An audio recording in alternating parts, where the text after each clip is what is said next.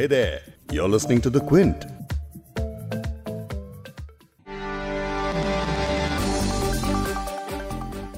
पिछले कुछ सालों में जैसे पीएम मोदी और अमेरिका के राष्ट्रपति डोनाल्ड ट्रंप की दोस्ती को दिखाया गया उससे यही साबित होता है कि दोनों देशों के बीच रिश्ते काफ़ी मज़बूत और गहरे हैं लेकिन इसी बीच जब ट्रंप ने खुलकर कोरोना में काम आने वाली दवा को लेकर भारत को धमकी भरे अंदाज में मैसेज दिया तो सभी हैरान हो गए कि दोस्ती दिखाने वाले ट्रंप अचानक ये क्या बोलने लगे। इसके बाद फिर अब ट्रंप ने अपनी प्रेसिडेंशियल डिबेट के दौरान भारत को और यहाँ की हवा को ही गंदा बता दिया। ये तो हुई दोनों देशों के बीच रिश्ते की बात, लेकिन आज पॉडकास्ट में भारत अमेरिका के रिश्ते की बात नहीं करेंगे, बल्कि अमेरिका में रह रहे भारतीय समुदाय की बात करेंगे। इंडियन अमेरिकन कम्युनिटी के कुछ खास लोगों से जानेंगे कि आखिर वो आने वाले अमेरिकी चुनाव और ट्रंप की राजनीति को कैसे देखते हैं, क्या महसूस करते हैं और इस बार वो किसे वोट करने जा रहे हैं। क्विंट हिंदी पर आप सुन रहे हैं बिग स्टोरी हिंदी, मैं हूँ फबेहा सैयद। तीन दिग्गज इंडियन अमेरिकन से क्विंट की कॉरेस्पॉन्डेंट मेखला सरन ने बात की है। ये इंटरव्यू इंग्लिश में है, लेकिन इसे हिंदी में आपके लिए ट्रांसलेट करके सुनाएँगे। पॉडकास्ट में आगे सुनिए अमेरिकन इंडियन फाउंडेशन के पूर्व ट्रस्टी रवि तिलक को। भारतीय संस्कृति क्या है? हम विषाद नहीं बांटते, हम प्रसाद बांटते हैं। और सुनिए पद्म भूषण अवार्डी और थॉमसन जी मार्श के लॉ के प्रोफेसर वेद नंदा को Unfortunately, since I teach international relations, international law, almost all the countries that had been allies of the United States, he has alienated them.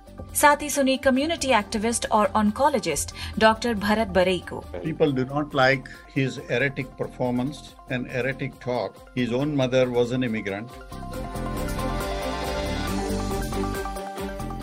US तीन नवंबर को अपने अगले राष्ट्रपति के चुनाव के लिए तैयार है, लेकिन इस बीच बड़ा सवाल ये है कि क्या राष्ट्रपति डोनाल्ड ट्रंप सत्ता बरकरार रख पाएँगे, या पूर्व उपराष्ट्रपति जो बाइडेन के हाथों में अब अमेरिका की कमान होगी? लेकिन एक इंडियन अमेरिकन के लिए इश्यूज़ अलग हैं। इस बार वो किसे वोट करेंगे, इसका अंदाज़ा हाल ही में हुए एक सर्वे में बताया गया है। Carnegie Endowment for International Peace के सर्वे में निकल कर आया है कि बहत्तर प्रतिशत भारतीय अमेरिकी जो बाइडेन को वोट देने के मूड में हैं। वहीं मौजूदा राष्ट्रपति ट्रंप को सिर्फ़ 22 प्रतिशत लोग वोट करने वाले हैं इस सर्वे का सैंपल साइज़ 936 है मतलब इसे तैयार करने में 936 लोगों की राय ली गई है इसे एनालिटिक्स फर्म यू गव ने एक सितंबर से 20 सितंबर के बीच किया है। सर्वे में एक और खास बात निकलकर सामने आई है, वो ये कि उपराष्ट्रपति पद के लिए कमला हैरिस के नॉमिनेशन के बाद अमेरिकी भारतीयों में खासा उत्साह है और इस वजह से भी डेमोक्रेटिक उम्मीदवार को ज़्यादा वोट मिल सकते हैं। भले ही अमेरिकी राष्ट्रपति ट्रंप और भारतीय प्रधानमंत्री के संबंध बेहतर हुए हों, लेकिन सर्वे में साफ़ तौर पर यह बात उभर कर आई है कि अमेरिकी भारतीयों का रुझान रिपब्लिकन पार्टी की तरफ़ नहीं गया है। वहीं दूसरी तरफ़ डेमोक्रेटिक पार्टी के नेताओं ने लगातार भारतीय सरकार और प्रधानमंत्री की समय समय पर आलोचना की है। इसके बावजूद, चाहे वो राष्ट्रपति पद के डेमोक्रेटिक पार्टी उम्मीदवार जो बाइडेन हो या फिर उपराष्ट्रपति पद की उम्मीदवार कमला हैरिस दोनों को खासा समर्थन मिलता दिख रहा है। लेकिन क्विन से खास बातचीत के दौरान कुछ इंडियन अमेरिकन ट्रंप की खूब तारीफ़ कर रही हैं लेकिन वो ये भी कह रहे हैं कि ट्रंप के बदलते हुए मूड से समझ नहीं आता कि उन्हें सपोर्ट करें या नहीं। सुनिए अमेरिकन इंडियन फाउंडेशन के पूर्व ट्रस्टी रवि तिलक को जो क्लोजिंग प्रेसिडेंशियल डिबेट के बारे में बात कर रहे हैं। You see, yesterday's debate. कल का जो डिबेट था वो प्रेसिडेंट ट्रंप के पक्ष में ज़्यादा नज़र आया। आखिर में जो उन्होंने जवाब दिया उसके अलावा उन्होंने उस आखिरी सवाल में ये नहीं बताया कि अगर वो प्रेसिडेंट इलेक्ट हो गए तो इनाग्रल गैदरिंग को कैसे एड्रेस करेंगे बल्कि बस यही बताते रहे कि उन्हें क्यों प्रेसिडेंट बनना चाहिए और ये कि अगर बाइडेन इलेक्ट हुए तो ये कितना डेंजरस होगा Mr. Biden elected as the next president.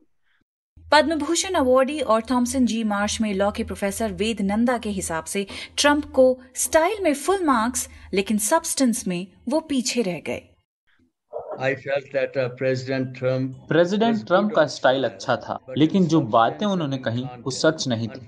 उन्होंने पहले बात की कोरोना वायरस की और उसके लिए जो जो उन्होंने किया उन्होंने बिल्कुल शुरुआत में इसके बारे में कहा था। ऐसा ही उन्होंने उन बच्चों के बारे में कहा जो अपने माँ बाप से अलग हो गए थे।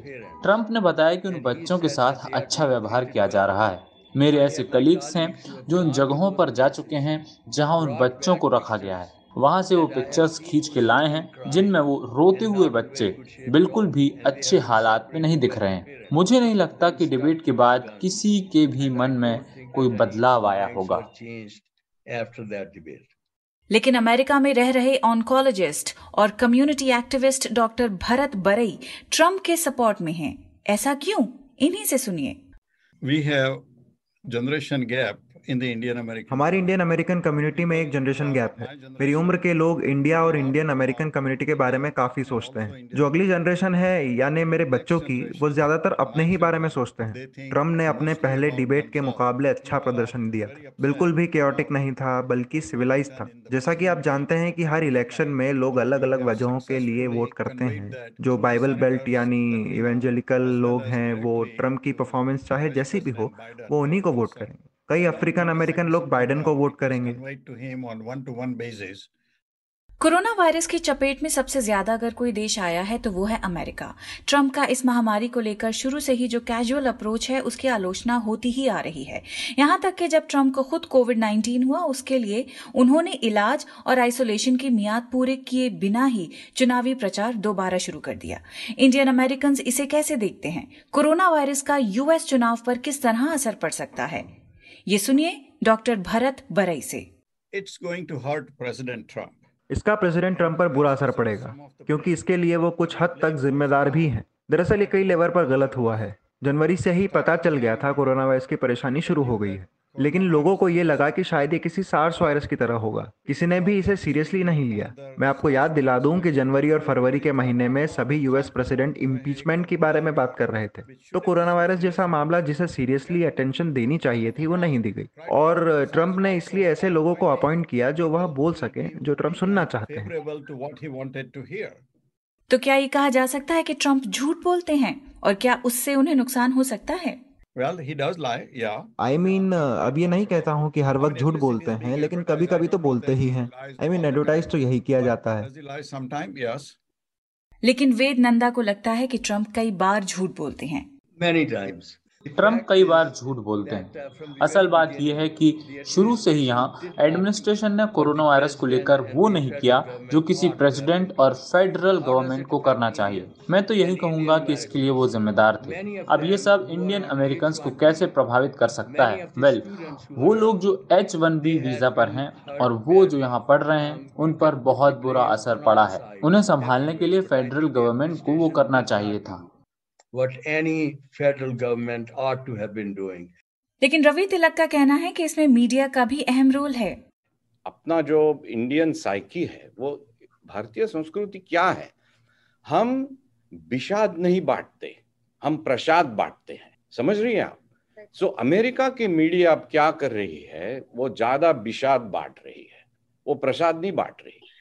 अब ये भी जान लेते हैं कि इंडियन अमेरिकन समुदाय ट्रंप की इमिग्रेशन लॉ को किस तरह देखता है। People do not like his... लोगों को ट्रंप की इस पर बातें पसंद नहीं आती। उनकी खुद की माँ एक इमिग्रेंट थी उनकी बीवी एक इमिग्रेंट है। मेरे ख्याल में अगर वो ये कहना चाहते हैं कि उन्हें इमिग्रेशन मेरिट की बुनियाद पर मंजूर है तो वो अपने शब्द बेहतर तरह से चुनकर अपनी बात लोगों तक पहुँचा सकते हैं। दूसरी बात वो कई बार इरेटिक तरह से बात करते हैं। एक तरफ़ तो वो इंडियन अमेरिकन कम्युनिटी की तारीफ़ करते हैं दूसरी तरफ़ इमिग्रेंट्स के खिलाफ बात करते हैं।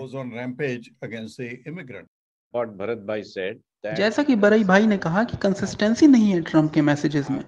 ये ऐसा है कि आज अगर आप ट्रंप की साइड लेना चाहेंगे तो कल वो कुछ ऐसा कह देंगे जिसकी वजह से आप उन्हें सपोर्ट नहीं करना चाहेंगे। और यही ट्रंप का डोमेस्टिक पॉलिसी का वो रोलर कोस्टर है, जिस पर इंडियन अमेरिकन समुदाय खुद को पाता है। इंटरनेशनली वो जो भी कुछ कर रहे हैं, उसके लिए तो इंडियन अमेरिकन कम्युनिटी उनके साथ बिल्कुल है। उनका अमेरिका फ़र्स्ट आइडिया बहुत अच्छे से उन्होंने आगे बढ़ाया है और उसे काफ़ी पसंद भी किया जा रहा है। तो अगर उस रोलर कोस्टर में ऊपर की तरफ़ ट्रेंड दिखेगा तो सब कुछ ठीक ही रहेगा। और हम उम्मीद करते हैं कि वो इस ट्रेंड को कायम रखें। Unfortunately, since I teach international relations, मैं इंटरनेशनल रिलेशंस और लॉ पढ़ाता हूँ। दुर्भाग्यपूर्ण रूप से तकरीबन सभी जो यूनाइटेड स्टेट्स अलाइज रहे हैं ट्रंप ने उन्हें अलग थलग कर दिया है। इस वक्त में उनमें से भी एक देश ये महसूस नहीं करता कि अब यूनाइटेड स्टेट्स पर वो भरोसा कर सकेंगे। जिस तरह की लीडरशिप यूनाइटेड स्टेट्स की रही है, वो अब नहीं है। और तीसरी बात व्हाइट हाउस में चाहे कोई भी हो, वो इंडिया को इग्नोर नहीं कर सकता। और मेरे ख्याल में इस देश में इस वक्त स्टॉक मार्केट ऊपर है। अमीर लोग और अमीर हो रहे हैं। लेकिन इस मुल्क में प्रेजेंट टाइम में इकोनॉमी इस हाल में है कि जो लोग पहले से फाइनेंशियली कमज़ोर हैं, उनका हाल और बुरा हो गया है। उन लोगों में इंडियन अमेरिकन नहीं है। They are in good shape वो अच्छी हालात में है। लेकिन जो आम अमेरिकन आदमी है, वो काफ़ी स्ट्रेस में है, क्योंकि उनके पास दो चॉइस रहती है, कि या तो वो खाना खा लें, या अपना रेंट चुका लें, या तो वो रोटी खा लें, या हॉस्पिटल जाकर अपना इलाज करा लें। लेकिन ये मेरी सोच है कि कोई भी जीते। इंडियन अमेरिकन काफ़ी मज़बूत अमेरिकन दे आर स्ट्रॉग तो ये तो हो गई इंडियन अमेरिकन की बात लेकिन अब ऊँट किस करवट बैठता है? यानी कि तीन नवंबर को जब चुनाव होगा जब वोटिंग होगी तो उसके बाद क्या हाल रहेगा? तब तक और उसके बाद भी अमेरिका के चुनाव की छोटी बड़ी हर खबर आप द क्विंट और क्विंट हिंदी की वेबसाइट्स पर देख सकते हैं। इस पॉडकास्ट के एडिटर हैं संतोष कुमार और इसे प्रोड्यूस किया है फबीहा सैयद ने। अगर आपको बिग स्टोरी हिंदी सुनना पसंद है तो क्विंट हिंदी की वेबसाइट पर लॉग ऑन कीजिए और हमारे पॉडकास्ट सेक्शन का मज़ा लीजिए।